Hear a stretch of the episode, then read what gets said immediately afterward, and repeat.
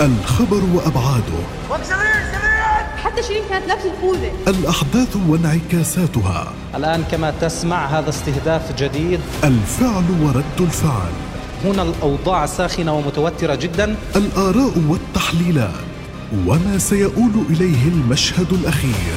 وذلك لقمع الشباب والفلسطينيين. في برنامجكم الخبر. السلام عليكم ورحمة الله وبركاته. أسعد الله مساءكم متابعينا الكرام بكل خير وأهلا بكم في حلقة جديدة من برنامج الخبر.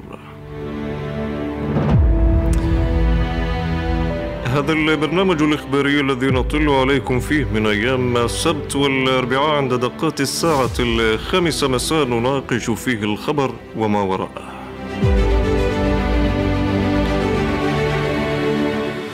وفي الخبر اليوم نناقش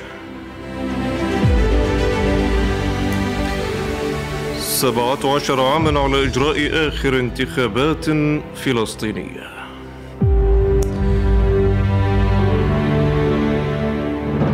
إذا سبعة عشر عام نستذكرها اليوم لآخر انتخابات فلسطينية. سبعة عشر عاما على آخر محطة مارس فيها الشعب حقه الطبيعي في كونه شعب ومواطن يحظى ويمارس حق الاختيار. لكن بدلا من أن يستذكر الشعب محطة الانتخابات كأنه يوم عرس ديمقراطي يستذكره الآن كأنه بوابة لحقبة سوداء. حينما تناصف فيها المتقاسمين المقاعد والوطن فشطروا المقعد إلى مقعدين والوطن إلى وطنين.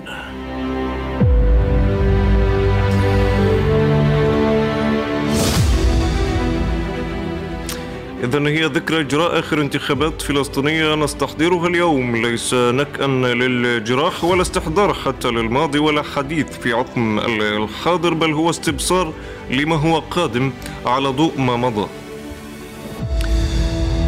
فكم لبث الفلسطينيون أمام أسماء ومسميات باتت كواقع لا مفر منه ولا علاج منه كالحديث عن الاحتلال وبقائه الحديث عن الانقسام واستمرار الحديث حتى عن الانتخابات بات كدرب من الخيال الحديث عن الضفة وغزة كأنه جرح لن يلتئم.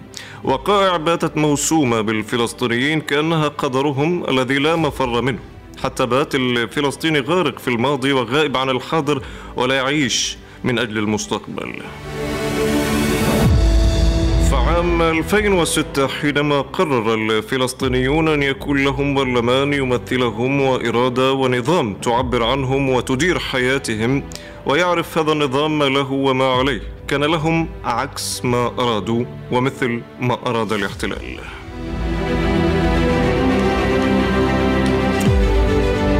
فكما أحداث ما بعد الانتخابات كابوس يعيش الفلسطيني كل يوم هو عيد بالنسبة للاحتلال. لكن السؤال هنا هل كانت تعطيل العملية الديمقراطية وجعل من تفعيلها مأزق سياسي إرادة إسرائيلية أم أن شماعة الاحتلال كسبب لكل العجز والحيلولة دون تنفيذ هذه العملية هي إرادة فلسطينية؟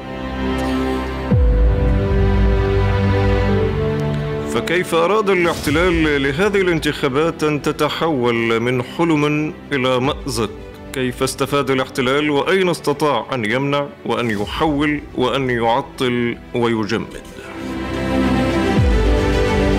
وماذا فعل الفلسطينيون في المقابل؟ وذرائع القرار الإسرائيلي وراء كل تعطيل محطة من محطات الانتخابات إلى متى؟ سيبقى جواب القيادة الفلسطينية.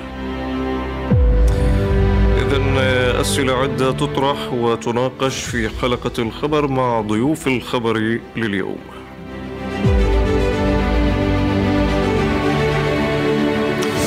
أبدأ الترحيب بأول ضيوف حلقة الخبر الدكتور أيمن رقب الكاتب والمحلل السياسي والمختص في الشأن الإسرائيلي أيضا من القاهرة. أهلا بكم. مساء الخير دكتور أيمن.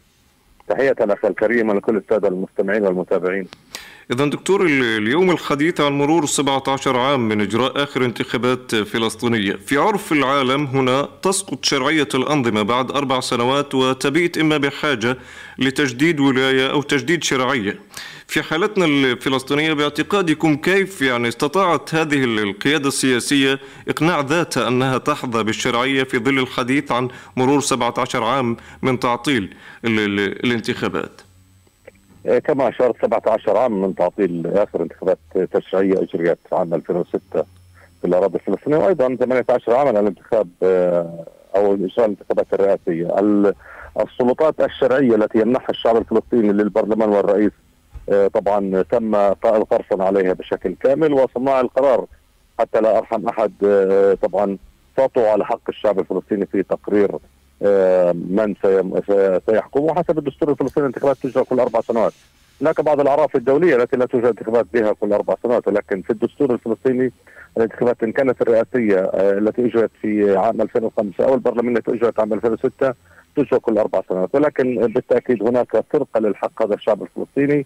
والساسه من يسرقون ذلك. طبعا بحجة كل كل منهم آه، تارة كما أشرت الكريم آه، طبعا شماعة الاحتلال هي الشماعة الأكثر والانقسام آه، طبعا يتم آه، التعليق عليه بعض هذه الأخطاء وتجاوز كل ذلك هي بالطريقة الديمقراطية وأن يقول الشعب الفلسطيني ما يمثله. نحن ندرك أن الانتخابات ليست هي الوسيلة الوحيدة لإنهاء الانقسام ولكنها محطة مهمة لإنهاء الانقسام بعد أن فشلت كل الجهود لترتيب البيت الفلسطيني دون إجراء الانتخابات. فأصبحت إجراء الانتخابات هو الوسيلة الوحيدة الآن للبداية لإنهاء هذا الانقسام وإصلاح البيت الفلسطيني، طالما لم نصل إلى هذا الأمر فإن الشعب الفلسطيني سيبقى مسلوب الاراده ويخطفه بعض الساسه الذين يتصدرون للأسف المشهد السياسي. بشكل عام. البعض دكتور يقول إنه من أسباب تعطيل هذه الانتخابات وإطالة أمد التعطيل هو إجراءها من الأساس قبل 17 عام. في ظروف كانت غير طبيعية ولا صحية وكانت يعني وفق قرارات متسرعة ومتهورة وفق ما يصف العديد. قبل 17 عام حين قرر الفلسطينيين أن يدلوا بأصواتهم كان في حين طريق في المسار السليم أو أولى الخطوات غرس الأقدام في الوحل. يعني الانتخابات الأولى التي أجريت عام 2005 آه، طبعا عفوا عام 95 هي كانت بداية لرسم الكيانية الفلسطينية التي استمرت على مدار آه، أكثر من طبعا 10 عوام حتى آه، طبعا استشهاد القائد أبو عمار. ثم بعد ذلك اصبح الدستور الفلسطيني يفرض رئيس المجلس التشريعي كرئيس لمدة 66 يوما هذا للتذكير للتاريخ. ثم يتم اجراء الانتخابات فانتخبت الرئاسه وبالتالي لم يكن هناك مناص إلا لإكمال هذا المنهج الديمقراطي. صحيح كان هناك تخوف من كل آه، الفصائل بالتحديد حركة فتح عن انتخابات عام 2006 الحالة الفلسطينية غير ناضجة. ولكن ما السبيل؟ هل نهرب من ذلك أم كنا نذهب إلى إجراء الانتخابات؟ وهذه كانت بصراحة شجاعة من حركة فتح. يعني أنا حضرت أو شاركت في الاجتماعات التي كانت كنا نتحدث فيها عن تخوف من فشل الانتخابات وان فتح غير جاهزه لهذه الانتخابات. رغم كل ذلك أصبح هناك قرارا فتحويا بتحمل مسؤولية ذلك. لم نخشى آه، أن حماس ستصل إلى إلى آه، أو على قيادة البرلمان. وكنا ندرك أن هذا الأمر واقع حقيقي. يمكن أنا عملت في حين في مركز دراسات مشترك بين جامعة الأقصى وجامعة النجاح. وكانت كل الصعقات التي تعطينا تعطينا فوز كبير لحركة حماس غير التوقعات التي كانت تؤكد عليها مراكز دراسات أخرى ولكن كل ذلك آه، آه، يعني أقرت فتح في النهاية أن تذهب الانتخابات مهما كانت نتائجها، لا لم يكن غوصا في الوحل ولكن كان هذا حق، أنا أعتقد اليوم الظروف آه، الحالية أفضل مما كانت عليه في عام 2005 لكل الفصائل، ولكن أنا أعتقد التراجع عن هذا إجراء هذه الانتخابات هو مره أخرى سرقه لحق الشعب الفلسطيني، أنا أعتقد أنه يجب أن لا نخاف من طبعا تداول السلطة تأتي فتح فتح تماس يأتي من يأتي طالما أن الشعب الفلسطيني قرر أن يختار ممثلي لكن أن يسرق حق الشعب الفلسطيني منذ أن آه، تم تأسيس السلطه لم تجرى انتخابات إلا مرتين نتحدث عن آه، أكثر من 27 عاما. أنا أعتقد آه، في هذه الفترة يجب أن تكون الانتخابات تجرت ست إلى سبعة مرات. الآن نتحدث من 17 عاما أو 18 عاما وضعنا الرئاسة في نفس السلة. فأنا أعتقد أن هناك أربع دورات انتخابية سرقت وهذا بالتأكيد يقتل اجيال ويقتل حلم أجيال في أن يكون لها دور في تقرير مستقبلها ومصيرها. الحديث دائما دكتور عن العملية الانتخابية يأتي بين يعني شقين، شق له علاقة بالحق الحق الطبيعي لل... للإنسان وشق آخر له علاقة في ساحتنا الفلسطينية بأن الانتخابات هي مخرج. إيه، دعني هنا أنتقل إليك إلى سؤال له علاقة بفلسفة الوعي الفلسطيني في الشارع ونظرته للانتخابات. الانتخابات كما قلنا بمفهوم العرف حق طبيعي ومستحق لكن في ساحتنا الفلسطينية ينظر دوما للانتخابات كبوابة حل أزمة إيه، إيه، لمشاكل عدة كالانقسام أبرزها الانقسام. أي بمعنى أن الفكرة فكرة الحق الطبيعي سلبت من من وعي الجماهير واستبدلت بفكرة أن الانتخابات خيار من ضمن خيارات مفتوحة لإخراج النظام السياسي من الأزمة تجديد الشرعيات وحل حتى الوضع المعيشي في لدى المواطنين. يعني هو في الوضع الطبيعي الوضع الصحي الانتخابات آه، هي شيء طبيعي ويكون هناك تداول للسلطات بشكل طبيعي. تجرى انتخابات كل أربع سنوات يأتي من يأتي ويذهب من يذهب. في نظامنا الفلسطيني آه، إجرت الانتخابات بنظام الخليط على في دورتين بين الفردي والنسبي أو الحزبي. وأقر في النهاية أن يكون هناك في جولة الانتخابات التي ألغت قبل عامين الانتخابات النسبية بشكل كامل. وهي يعني آه، تطور النموذج آه، طبعا انتخاب ديمقراطي كما يجري في دولة الأعداء يمكن إحنا.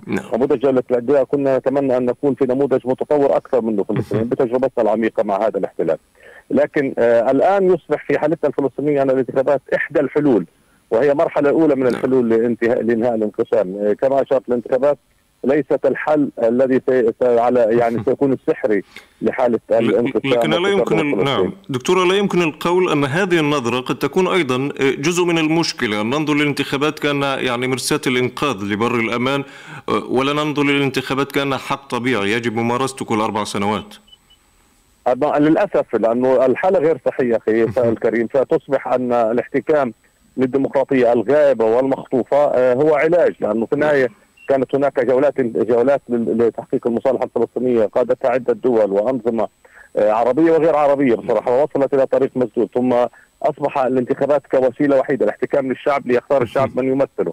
الشعب اختار أبو مازن ببرنامجه السياسي وبعدها في أقل من عام اختار حماس ببرنامجه السياسي. برنامجين سياسيين مختلفان رؤية رؤيتان مختلفتان وبالتالي لابد من العودة للشعب الفلسطيني بعد كل هذه الحالة من الضياع، أنا أعتقد أنه في النهاية الشعب الفلسطيني من سيختار ليقود هو سيتحمل مسؤولية ذلك ولكن أن تبقى هذه الحالة في هذا الأمر أعتقد أمر صعب. يمكن آه، أنا أكدت مرة أخرى أن الانتخابات ليست هي الهدف النهائي هي وسيلة لبداية إنهاء الانقسام. لأنه في النهاية نحن نبحث عن آه، بناء آه، حياة ديمقراطية سليمة وأن يكون هناك وحدة حال يشارك بها الجميع. ويعني الانتخابات اجلت في المرة الماضية بقرار من أبو مازن لأنه نعم. لم يستطع بالمحاكم وبالتحايل أن يسقط بعض الخصوم الذي كان لا يريدهم أن يصلوا إلى البرلمان ويمنح شرعية، نحن لا نريد أن نصبح في آه، النهاية يتحكم بنا شخص واحد باهوائه لا آه، أن يكون هناك تحكم أقل تقدير بشعب يقرر ما يريد لربما بذات المنظور أيضا يمكن أن نسقط هذه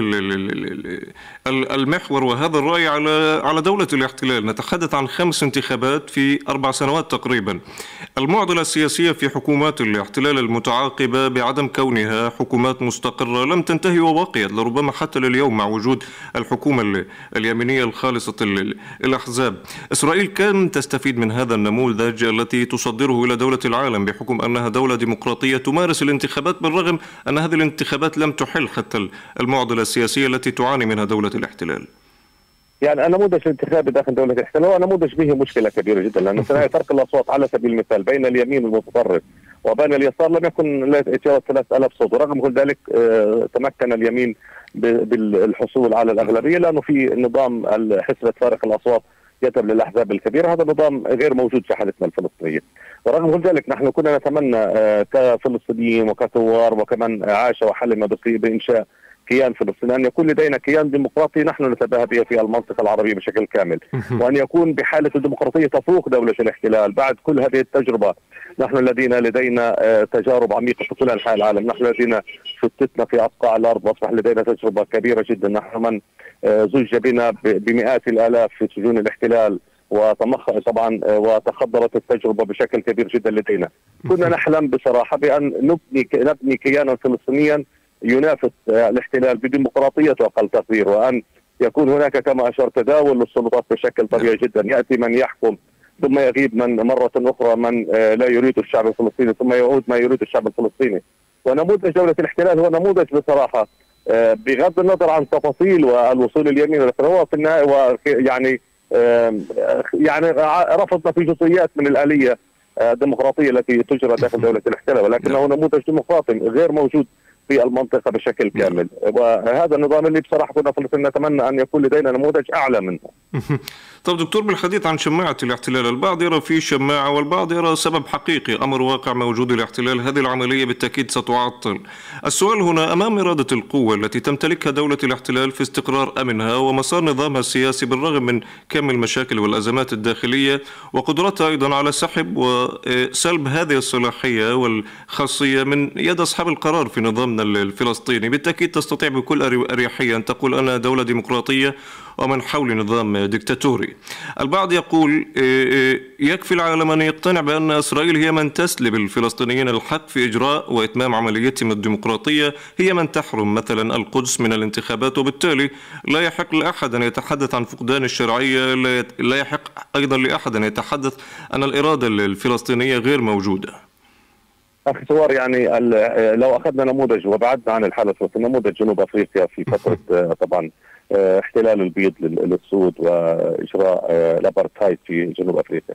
كان هناك تمارس ديمقراطية داخل الحزب الوطني الذي كان يقوده آه، نيلسون مانديلا وينتخب نيلسون مانديلا داخل المنطقة رغم كل حالة القمع التي كانت تمارس ضد السود في جنوب افريقيا كانت تمارس العملية الديمقراطية. أنا أعتقد شماعة الاحتلال شماعة تستخدم بشكل وقح في حالتنا الفلسطينية. نحن كنا قد وصلنا إلى باتفاق الفصائل عبر video conference ثم في لقاء مباشر ثم أعيد الترتيبات في لقاء في القاهرة وتم الاتفاق على إجراء الانتخابات وكأن الفصائل إما أنها وقعت آه، طبعا في غفلة من الزمن أو متعمدة في أن لا تناقش اليه الانتخابات في آه، القدس، ثم يجب أن نذكر كل السادة المستمعين والمتابعين.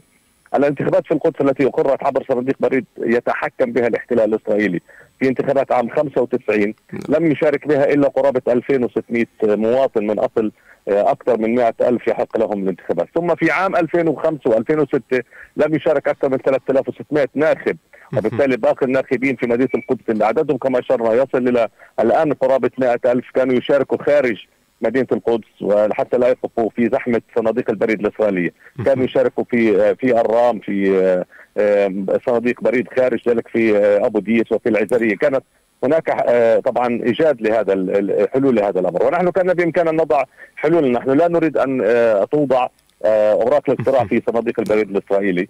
وان نجري انتخابات في ونحرج العالم. عندما نطلب من الأمم المتحدة أن نجري الانتخابات أو صناديق الاقتراع تكون في مقر الأمم المتحدة أو في مقر مفوضية الاتحاد الأوروبي الموجودة في مدينة القدس أو حتى في أي قنصلية موجودة في مدينة القدس أو أن نذهب إلى حالة اشتباك مع الاحتلال أن نجري الانتخابات في صناديق اقتراع. وكما أشرت لم يشارك إلا 3000 يعني بمجملهم لا يحدثوا كثيرا على مقعد واحد في آه، المسجد الأقصى أو كنيسه القيم. ويكون هذا يوم هو تحدي للاحتلال. أو أن أن نعطي حصة محددة لمدينة القدس نعم. ونوزعها بين الفصائل. ثم تجرى انتخابات في باقي المناطق الفلسطينيه ولكن ندرك أن الاحتلال لا يريد آه، للانقسام أن آه، طبعا ينتهي. ودائما يضع عصي في دواليب إنهاء الانقسام أو المصالحة، ندرك أن هذا حق يريد الاحتلال. ولكن هل نسمح أو نستكين لما يريد الاحتلال. أنا أعتقد أن هذا الأمر خطيئه كبيره جدا.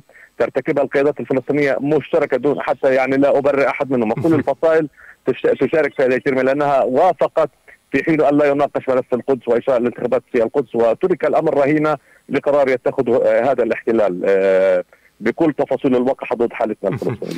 لكن ربما ابو مازن اعتبر بهذا الخيار من تعطيل لإجراء الانتخابات بذريعة أن الاحتلال يمنع اجراءها في القدس أنه خيار وطني وسلوك وطني، ولربما رأى في باقي الخيارات المتاحة هو هي اعتراف ضمني بالسيادة الإسرائيلية على مدينة القدس وايدوا في هذا الخيار والقرار الكثير لربما في في في فصائل المنظمة على غرار أو على خلاف الفصائل المعارضة له في قطاع غزة. يعني في النهاية هذه شماعة استخدمت بشكل كبير جدا وستصبح أنت في آه، يعني متهم بالخيانة عندما نعم. تقول نحن نوافق أن تجرى الانتخابات بدون القدس، بالتأكيد نحن لا نريد أن تجرى الانتخابات بدون القدس ولكن كما أشرت أن يكون هذا يوم يوم اشتباك مع الاحتلال حتى لا يتم استغلال ذلك بشكل كبير جدا انه آه، طبعا آه، من أجل أنه تم بيع القدس. ولكن أنا أقول لك أخي سوار واسجل علي وقد قلتها في حين عندما أجرت الانتخابات. نعم. أجرت الانتخابات عندما لم يتمكن أبو مازن لا بالمحكمة التي أنا أعتقد في هذا الأمر آه، نشكر حركة حماس التي كانت سدا منيعا لعدم السماح بإسقاط حزب أو قائمه المستقبل التي كان المخطط لاسقاطها عندما فشل في اسقاطها بالمحاكم وفي الطعون كان هناك القرار بفشل بالغاء الانتخابات بحجه شماعة القدس. وكانت الشماعة والحجة جاهزة في حال عدم المقدرة على شطب طامة التيار الاصلاحي الديمقراطي. لأنه في النهاية يدرك أن هذا الحزب الذي يصنفه أبو مازن يعني في ألد خصومه سيمنح شرعية من الشعب الفلسطيني وأقل تقدير حتى لو كان يحصل على عشر مقاعد. أو أقل فإنه في هذه الحالة يمنح شرعية، بالتالي هو لا يريد أن يمنح شرعية.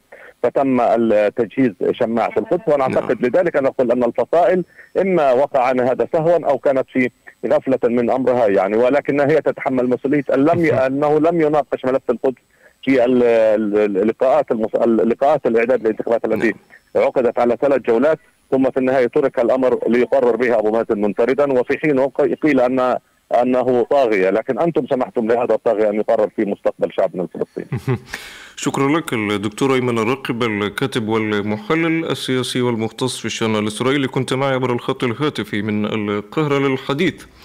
عن مرور أكثر من 16 عاما على إجراء آخر انتخابات فلسطينية.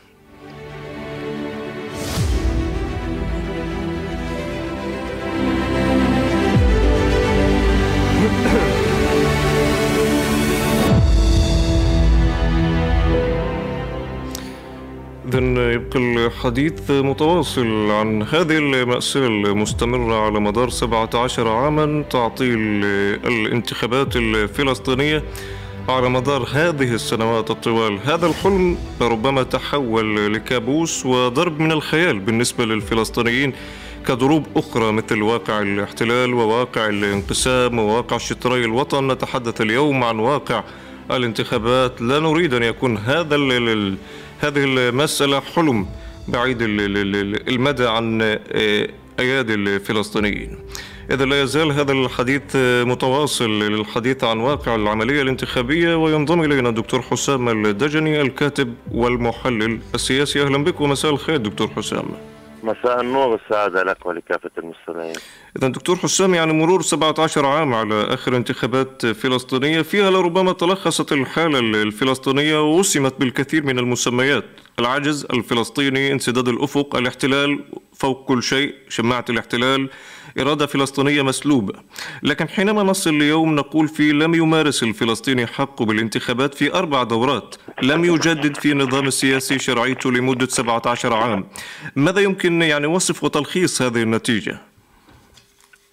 يعني في البداية مساء الخير لك ولكافة المستمعين. بالتأكيد عندما نتحدث عن اليوم الذكرى آه، انتخابات يناير 2006 وقبل عام انتخابات آه، وعام 2005 كانت انتخابات الرئاسة ومن بعدها توقفت عجلة الانتخابات آه، في الأراضي الفلسطينية.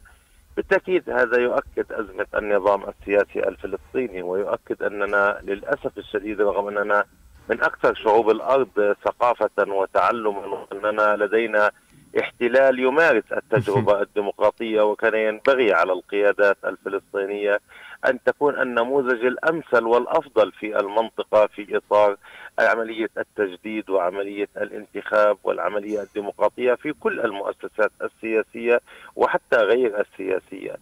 إيه، حتى اللحظة فشلنا في أكثر من تجربة كفلسطينيين من أن نبدأ بعملية انتخابية كان آخرها عام 2021 عندما صدر المرسوم الرئاسي بإجراء انتخابات رئاسية ومجلس تشريعي ومجلس وطني وفي اللحظة الأخيرة تم إلغاء هذا المرسوم تحت ذريعة آه، أن الاحتلال لا يسمح بإجراء الانتخابات. بالقدس آه، بالتأكيد حالة الصخب آه، تدلل على حجم عشق شعبنا للتجربة الديمقراطية ورغبة شعبنا بالذهاب للتجربة الديمقراطية. عندما تترشح 35 أو 36 قائمة انتخابية في التجربة الأخيرة عام 2021 هذا يدلل على حالة رغبة لدى جماهير شعبنا الفلسطيني لدى فصائله لدى نخبه مستقليه بأن يكون هناك عملية تدافع وعملية تبادل لأنه حالة الانسداد السياسي هي نتاج حالة التكلس الموجودة في القيادة. لا يعقل أن يبقى رئيس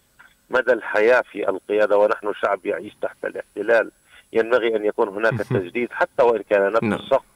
ولكن أن يكون هناك تجديد. لا ينبغي أن يبقى مجلس تشريعي منذ عام 2006 وحتى اليوم جزء كبير من أعضائه ربما انتقل إلى رحمته تعالى. وبعضهم من ينتظر لأن هذه المدة الطويلة لا يمكن أن نقول أن شعبنا عقيم.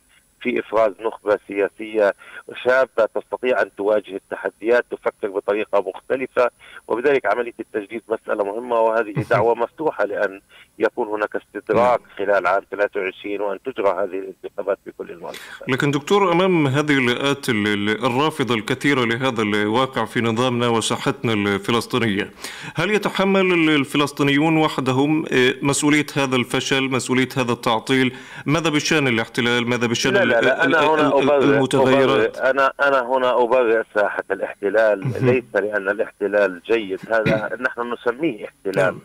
ونسميه احتلال بغيض ونسميه احتلال سيء وإلى آخره وإرهابي وفاشي وكولونيالي وغير ذلك من المصطلحات فلا ينبغي أن نناقض أنفسنا.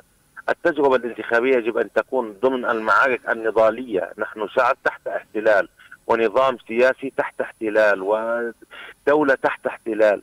وبذلك لا لا تتوقع إذا الاحتلال أنه سيسمح لك في أي تجربة تخدم توجهاتك وتحسن أدائك وإلى آخره، لذلك كان ينبغي أن نفكر كفصائل فلسطينية وقيادة سياسية أن الانتخابات هي معركة نضالية وعندما أجل السيد الرئيس أبو مازن الانتخابات بذريعة نعم. القدس كلنا رفض وأنا كنت أحد المرشحين في تلك الانتخابات عن إحدى القوائم المستقلة كنا نقول لكل وسائل الإعلام كان ينبغي على الرئيس أن لا يرفض هذه أن لا أن لا ينتظر القبول الإسرائيلي.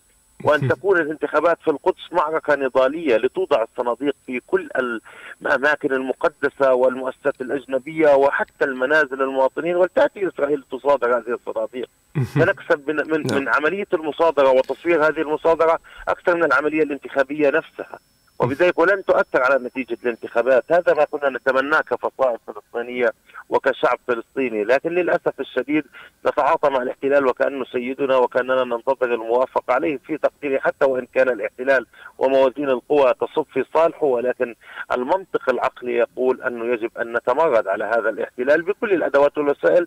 وأحد أهم هذه الأدوات والوسائل هو أن يكون لدينا تجربة ديمقراطية تجدد آه، حيوية مؤسساتنا نعم. السياسية وفصائلنا الوطنية.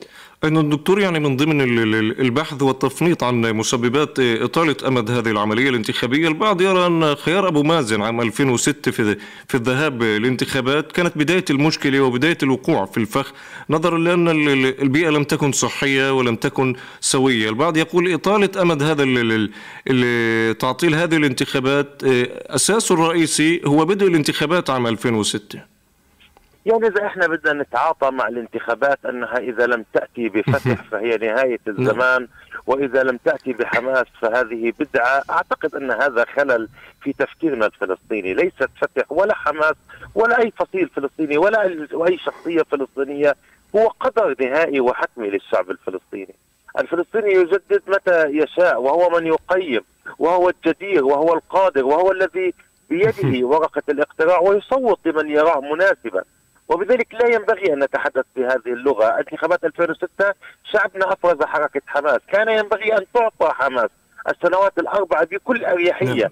تمارس الحكم فإن نجحت يعطيها شعبنا الثقة مرة ثانية، وإن فشلت هذا لا يعني فشل ورسوب. تعطى لغيرها وهي تكون جزء من مكون النظام السياسي، وهذا ينطبق على فتح وعلى اليسار وعلى باقي المكون الفلسطيني، لذلك في تقديري أن الأصل أن نتعلم الثقافة المدنية ونعلمها لأولادنا وأنه لا ينبغي لا نتعاطى مع الانتخابات وكأنه والله إذا نزل الدكتور حسام ولم نعم. يحالف الحظ انتهت الدنيا ولا لا في تقديري هذا بحاجة إلى تغيير الانتخابات هي عمل جماعي يقدم من يقدم ولكن على قاعدة أن لا يقصى من لم يقدم. وبذلك العمل التشاركي هو أمس ما نحتاجه في ظل وجود احتلال بغيض بهذه نعم. الطريقة. دكتور أيضا بحديثك عن الوعي والثقافة لدى لدى الشعب الفلسطيني في نظرته إلى الانتخابات. أتتفق أم تختلف معي هنا؟ أيضا النظرة العامة للشعب الفلسطيني تجاه الانتخابات تكاد تكون أيضا أحد أسباب المشكلة. حين يفقد المواطن نظرته للانتخابات كأنها حق طبيعي وجزء مستحق بممارسته كل أربع سنوات وتتغير نظرته لأنه فكرته للانتخابات هي حل أزمة سواء أزمة معيشية أزمة سياسية أو أي أزمة موجودة داخل آه، النظام الفلسطيني. وبالتالي استبدلت فكرة الحق بفكرة الحل. آه، لربما تكون أيضا هذه معضلة وأحد أسباب المشكلة بالنسبة للمواطن الفلسطيني. يعني اسمح لي أختلف وأتفق. حالة تناقض حقيقية ربما. يعني سؤالك ذكي جدا.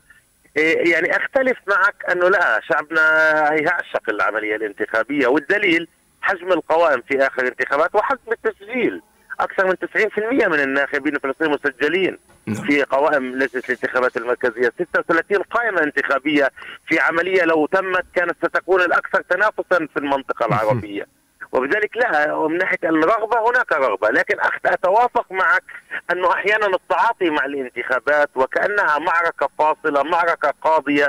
التفكير إذا فازت حماس وكانه المرحلة ستأتي لإنهاء فتح وإذا فازت فتح ستكون المرحلة ستأتي لإنهاء حماس. هو هذا نتاج حالة الانقسام والاستقطاب. يجب أن نتعاطى مع الانتخابات؟ لا هي من باب العمل التشاركي من باب أن لا ينفرد أحد بنا أن ننقلب على نظرية الحق الإلهي المقدس. أن لا يكون لدينا رئيس يقول لا أريكم إلا ما أرى. الانتخابات تعني أن لا يكون هناك انفراد لحزب معين أو لمنطقة معينة أو لجهوية معينة.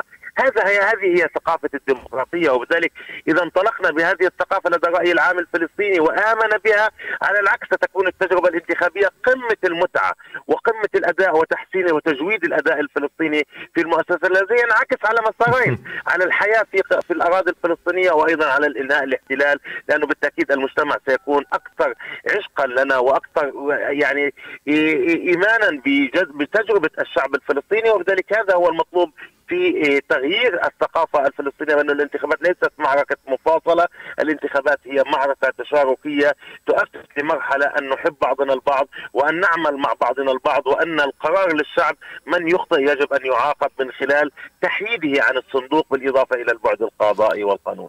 شكرا لك دكتور حسام الدجني الكاتب والمحلل السياسي على هذا التفنيط في الحديث عن إطالة أمد تعطيل العملية الانتخابية. وحقيقة دكتور كما تفضل الدكتور حسام أن هذه الساحة ليست ساحة صراع وساحة تنفس ليقصي طرف الآخر بل هي ساحة, ساحة تكاملية من أجل تقديم الأفضل للشعب الفلسطيني. الحديث يبقى متواصل في هذه في هذا العنوان وفي هذا الحلقة. دعني أنتقل إلى مدينة القدس المحتلة والقيادي في حركة فتح الأستاذ رافت عليان. أهلا بك ومساء الخير سيد رافت. مساء الخير. إذا سيد رافت الحديث عن عن تعطيل العملية الانتخابية والخوف كل الخوف أن يبقى هذا العنوان ثابت والمتغير الوحيد هو عدد الأرقام وعدد السنوات المتراكمة. مرور أكثر من 17 عام على آخر انتخابات تشريعية والخشية كما قلنا أن يكون هذا العنوان هو هو الثابت والأرقام التي تتغير توصيف هذه الحالة التي بات يستشعر بها الفلسطيني بنوع من الأمر الواقع والكثير من اليأس باتت الانتخابات وهذه العملية حلم مثلها مثل حلم منها الانقسام وانهاء الاحتلال آه، وتغيير واقع شطري الوطن المقسوم. يعني أعتقد في آه، آه، المصطلحات السياسية وفي المفهوم السياسي الأمور تقاس بنتائجها. غياب الانتخابات على مدار أكثر من 17 عام النتائج واضحة. مزيد من الانقسام مزيد من توغل الاحتلال وتماديه عزل على على مستوى المجتمع الدولي وتنصل بعض الدول العربية والإسلامية وحتى الدول العالمية من مسؤولياتها اتجاه الملف الفلسطيني وحقوق الشعب الفلسطيني.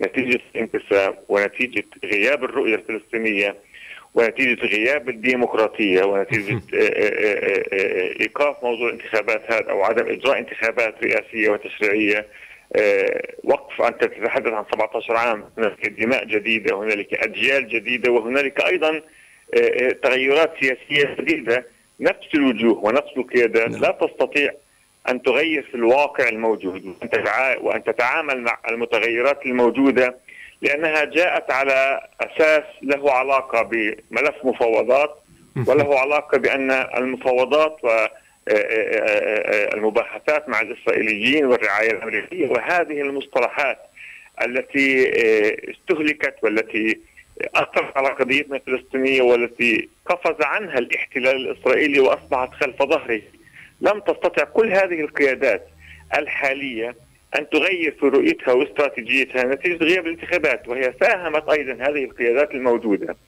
في عدم إجراء انتخابات نظرا لأن أي انتخابات نعم. هم يعلموا جيدا أنها تؤثر على وجودهم وتؤثر على سيطرتهم على الحكومة وتؤثر على النظام السياسي الذي يريدونه وهذه الغياب أو هذا غياب الانتخابات أصلا ساهم في تعزيز الفصل الجغرافي والديمغرافي الفلسطيني. نتحدث نحن عن فصل قطاع غزة عن ضفه نتحدث عن فصل القدس عن الضفه الغربيه نتحدث عن أيضا جنين عن نابلس نابلس عن الخليل هنالك استفراد إسرائيلي أيضا في المقاومة نتيجة الانقسامات ونتيجة آه، عدم قدرة القيادة من أن تجتمع على طاولة وتتخذ أو تتفق على مصطلح سياسي وتتفق أيضا على رؤية لها علاقة بالمقاومة.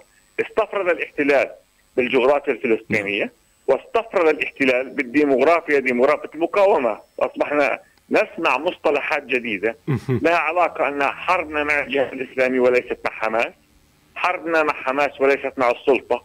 حربنا في جنين وليست في غزة. وهكذا وللأسف تعايشت الفصائل على هذه المصطلحات الجديدة لكن لكن سيد يعني رافت ماذا لو توفرت الإرادة الفلسطينية في ظل وجود الاحتلال؟ آخر محطه لهذه العمليات الديمقراطية لتفعيل العملية الانتخابية من جديد هي التي جرت العام الماضي حين وصلت اللقمة للفم كما يقولون. ثم تعطل بقرار رئاسي والعنوان هو آه، كان القدس. هذا العنوان جعل الناس يختلفون في أمرهم. إما من اعتبر هذا الخيار خيار وطني له علاقة بالسيادة الفلسطينية على مدينة القدس وأن القدس هي العاصمة الأبية لهذا الوطن وآخر يعني اعتبروا تسليم لشماعة الاحتلال.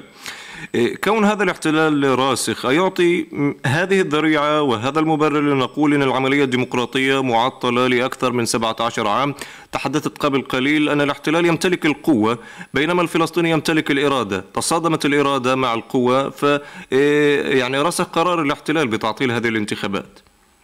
يعني اولا كقدس وأنا كقدس أتحدث معك وتحدثنا في ذلك في وقت التأجيل. نعم. لن نسمح أن تكون القدس مبررة ونحن كمقدسيين قلنا كلمتنا نحن لن نسمح باستئذان الاحتلال بإجراء انتخابات ولن نكون شماعة بتأجيل الانتخابات. وكان هذا الموضوع موضوع القدس على الطاولة منذ القرار أو منذ أن آه، أصدر قرار الانتخابات والقيادة والرئاسة تعلم جيدا أنه قد يكون هنالك عائقا له علاقة بالاحتلال. نحن تحت الاحتلال الإسرائيلي. يعني إذا الاحتلال الإسرائيلي لا يريد لنا أن ننتخب. هل نتعايش مع قرارات الاحتلال الإسرائيلي وتبقى القيادة على ما هي عليه ويبقى الانقسام الفلسطيني؟ طب ما الاحتلال لا يريد وحدة وطنية. نعم. هل نتعايش مع ما ونسلم بما يريده الاحتلال ولا نسعى إلى تكريس الوحدة الوطنية حقيقية؟ الاحتلال لا يريد دولة فلسطينية. هل نتعايش مع ذلك؟ أعتقد أن هذه المبررات نعم. لا يمكن لها أن تجدي نفعا بل على العكس هي تساوقت مع من يريد أن يبقى في النظام السياسي مع المستفيدين والمتسلقين في سلطة وهمية في الضفة وفي سلطة وهمية في قطاع غزة بالمناسبة. تقاطع الجميع على عدم إجراء انتخابات، المصلحة مشتركة عند حماس في قطاع غزة ومن يتحكم في قطاع غزة. وعند السلطة ومن يتحكم في الضفة الغربية بعدم إجراء انتخابات، لو كان هنالك إرادة حقيقية لدى القوى الوطنية والإسلامية لفرضت لفرضت هذه الإرادة على كل على على آه، القيادة السياسية وعلى القرار السياسي ولكن من يتنفذ في الحكم في الضفة الغربية ومن يتنفذ في الحكم في قطاع غزة يريد أن يبقى الوضع على هو عليه لأن هذا الوضع يخدم وجودهم ويخدم مصالحهم على على على على على حساب المصلحة الوطنية وعلى حساب الشعب الفلسطيني. أيضا الفصائل الوطنية تتحمل مسؤولية كبيرة، الفصائل الوطنية في قطاع غزة تتسوق مع حماس ومع من يحكم في قطاع غزة لأن مصالحها تتقاطع معهم. والقوى الوطنية في الضفه الغربية تتساوق مع من يحكم في الضفه الغربية. لهذا لن يضغطوا بطريقة مناسبة ولم يكن لديهم الإرادة في الضغط على القيادة السياسية بإجراء انتخابات، إجراء انتخابات يكون بالضغط على القيادة السياسية بالنزول إلى الشارع. حتى هذه اللحظة كل الضغوطات فقط إعلامية وفقاعات إعلامية. نعم. لا يمكن لنا أن نقبل أن تكون القدس سماعة. وقلنا المقدسيين يصوتوا بطريقتهم. نحن صوتنا على درجات باب العمود بطريقتنا. صوتنا في الشيخ جراح في البوابات الإلكترونية في الخان الأحمر في عناتة في مخيم شعفاط آه، صوت عدي التميمي بطريقته. لا يمكن أن تكون القدس شماعه لوحدة وطنية ولا يمكن أن تكون القدس شماعه لإجراء انتخابات. بل على العكس القيادة السياسية والقوى الوطنية عليها أن تجتمع. وتضع السيناريوهات كافة على الطاولة بما في ذلك عدم السماح أو عدم سماح الاحتلال لنا بإجراء انتخابات في القدس وإجراء انتخابات بسيناريوهات وطنية نعم. تؤمن إجراء الانتخابات بعدم التعامل مع قرارات الاحتلال والتعايش معها وكأنها قرارات مسلمة على القيادة الفلسطينية وعلى الشعب الفلسطيني. لكن لربما هذه الخيارات التي بيد القيادة السياسية سواء التي في الضفة برئاسة أبو مازن أو حركة حماس والفصائل المتواجدة في قطاع غزة باتت يعني سيناريوهات معلومة لدى المواطن. في الضفة آه، وخيار السلطة دوما وحركة فتح. آه، آه، هناك عده خيارات لحل الأزمة، تريدون انتخابات؟ الانتخابات بدون القدس، الاحتلال يرفض، تريدون حكومة وحدة وطنية آه، يجب الاعتراف بشروط الرباعية الدولية فحماس ترفض. بالتالي جميع الخيارات يعني آه، على ورق وسيناريوهات معلومة والنتيجة دائما واحدة الفشل الذريع الإرادة الفلسطينية المسلوبة واقع الاحتلال وشماعة الاحتلال. بالتالي يبقى الحل ربما في الإرادة الشعبية. لكن كيف بالإمكان ترجمة الإرادة الشعبية آه، على الأرض لضغط القيادة السياسية للذهاب على الأقل إلى صناديق الاقتراع؟ لا نريد حكومة وحدة وطنية. العودة لصناديق الاقتراع والعودة لخيار الشعوب في اختيار من يمثلهم ومن هم الأجدر على القيادة.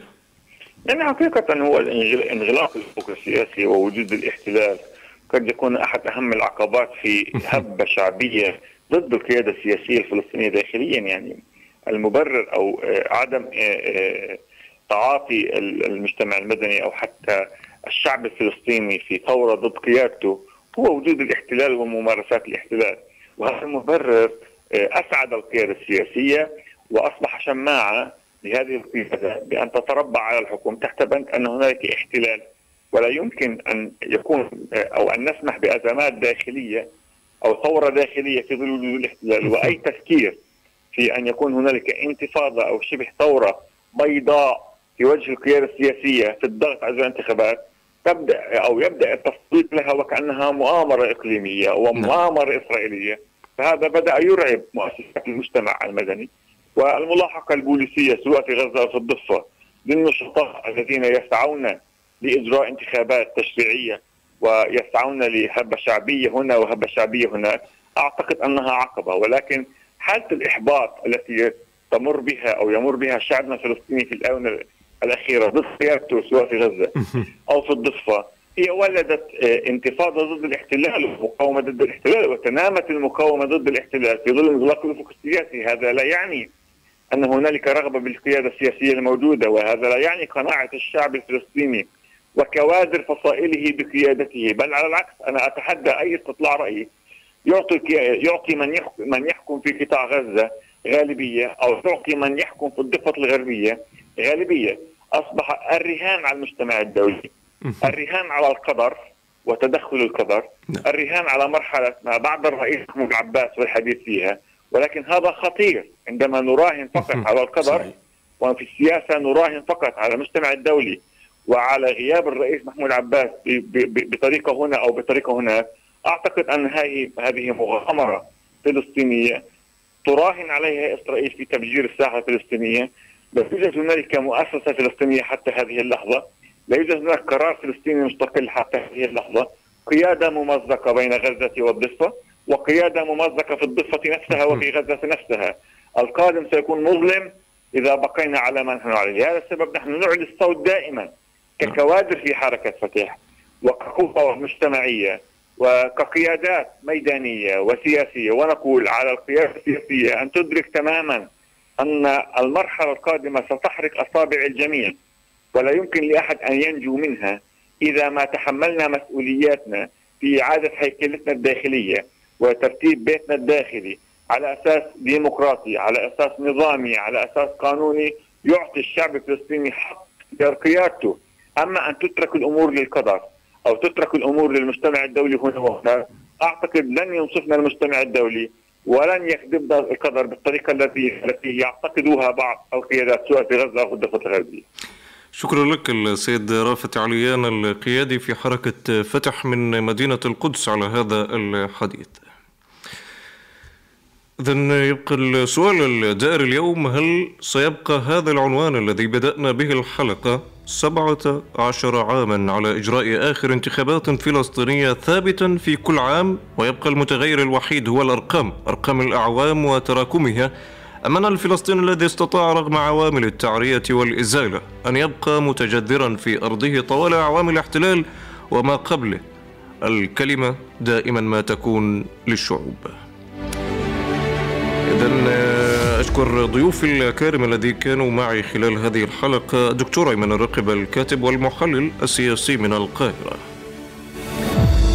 ودكتور حسام الدجني الكاتب والمحلل السياسي والقيادي في حركة فتح من مدينة القدس السيد رأفت عليان. إذا إلى هنا مستمعينا الكرام يكون الخبر قد اكتمل لهذا اليوم في إطلالة جديدة وقراءة في تفاصيل خبر آخر. نلتقي دمتم بخير وإلى اللقاء. الخبر وأبعاده. حتى شيرين كانت لابسة الخوذة. الأحداث وانعكاساتها. الآن كما تسمع هذا استهداف جديد. الفعل ورد الفعل. هنا الأوضاع ساخنة ومتوترة جدا. الآراء والتحليلات. وما سيؤول إليه المشهد الأخير. وذلك لقمع الشباب والفلسطينيين. في برنامجكم الخبر.